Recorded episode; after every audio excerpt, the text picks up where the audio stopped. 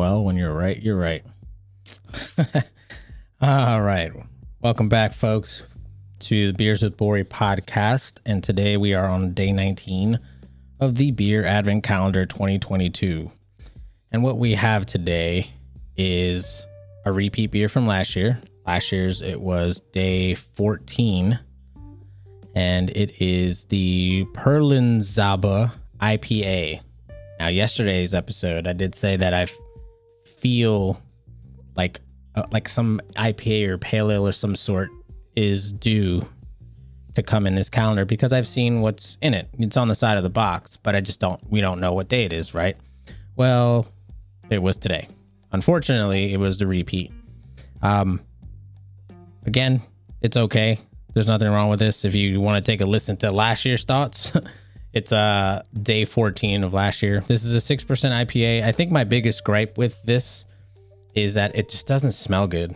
It looks like a proper IPA. It's it's, it's pale golden, you know, slightly hazy, uh, off white head, but but it it just doesn't smell good. I don't know. I don't know what hops they chose to use. None of that's like disclosed, not even in the beer tasting app. So you're kind of left with like it's. I don't even know how to explain it. It's almost like it's almost like the beer went bad, right? So imagine. Actually, you know what? No, this is pretty easy to explain. If you've ever had, let's take your favorite West Coast style IPA, right? With like a touch, like a just a smidgen of caramel malt. Picture that beer, but let it sit for six months. So you've already enjoyed your six pack or your four pack. You've had three of the four, you've had five of the six. Or you've had it on draft, you know, when it first got kegged. You took a took a four pack home, you had three within a week of canning, and then that fourth one, you waited six months. Imagine pouring that beer, that's what you get. So you get it's just like a stale IPA. It's that's probably the best way I can describe it. It's like a stale IPA.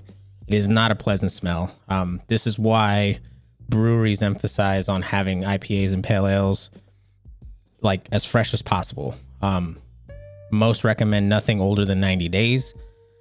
Even like, I mean, yes, Dogfish Head 120 is like the exception, right? But that's that's borderline, not really an IPA anymore. It's a, it's it's it's almost it's almost a liquor. It's almost it's just so boozy um, that it almost has to be aged.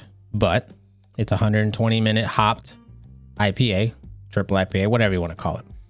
Uh, all other IPAs and pale ales fall into the whole 90 day time frame, and this one most likely is past 90 days. I'm gonna assume this is pushing like a year.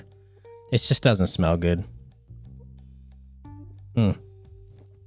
And quite honestly, it doesn't taste good. There's like no hops in this one. This is probably a year old IPA. Excuse me, probably a year old. This is not. This isn't good at all. Um, it's drinkable. It's not infected. It just doesn't taste good. It's just it's that's what it is. It's a it's a it's a very very outdated, well past its freshness type of IPA. Uh, I b- believe last year's was the same.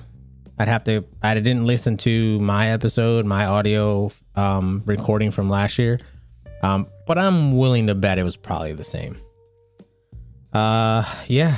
Well, I guess that's an appropriate type of beer for a Monday, right? Mondays suck, especially especially leading into two of the longer holiday breaks that we get every year. Um, so I guess it's fitting, but either way, there's day 19. Thank you again to all that's that have listened. Uh, take care. We will see you tomorrow for Taco Tuesday and day 20. We're in the home stretch. This is it. Hope you all have a great rest of your week.